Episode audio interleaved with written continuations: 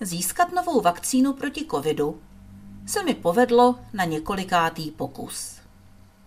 Nejdřív jsem dlouho nevěřila, že na ní mám nárok. Na oficiálních stránkách Britské národní zdravotní služby se psalo, že tentokrát očkují pouze lidi nad 65, lidi se zdravotními problémy a pracovníky ve zdravotnictví. K téhle informaci pak přibyla ještě výzva, že se máme co nejdříve v hojném počtu dostavit do očkovacích center, kde nám to udělají na počkání. Virus, podle čerstvých zpráv soudě, už zase zdvíhá tu svou odpornou korunovanou hlavu a plný špitály.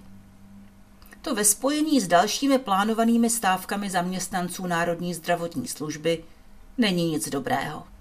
Rozhodla jsem se, že se zkusím dostavit do očkovacího centra a zeptat se, jestli přes své mládí přece jen nemám nárok na přeočkování.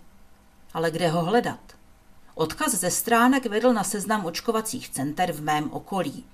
Ten ale nefungoval a psalo se na něm pouze, že se mám zeptat na středisku anebo v lékárně. A tak jsem hledala očkovací centrum metodou pokusu a omylu.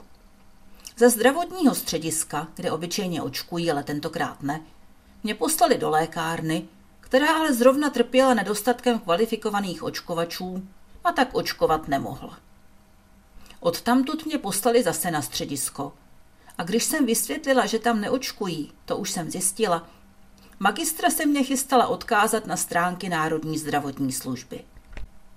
V tom se ale chlapík, který zrovna vcouval do dveří s vozíkem plným nákladu, vzpomněl, že na jiném nedalekém středisku se očkuje – každé pondělí a středu. Zašla jsem na středisko ve středu a dozvěděla se, že se očkuje. Informaci mám v zásadě správnou, ale jen v úterý a ve čtvrtek. A tak jsem se s ním nakonec setkala.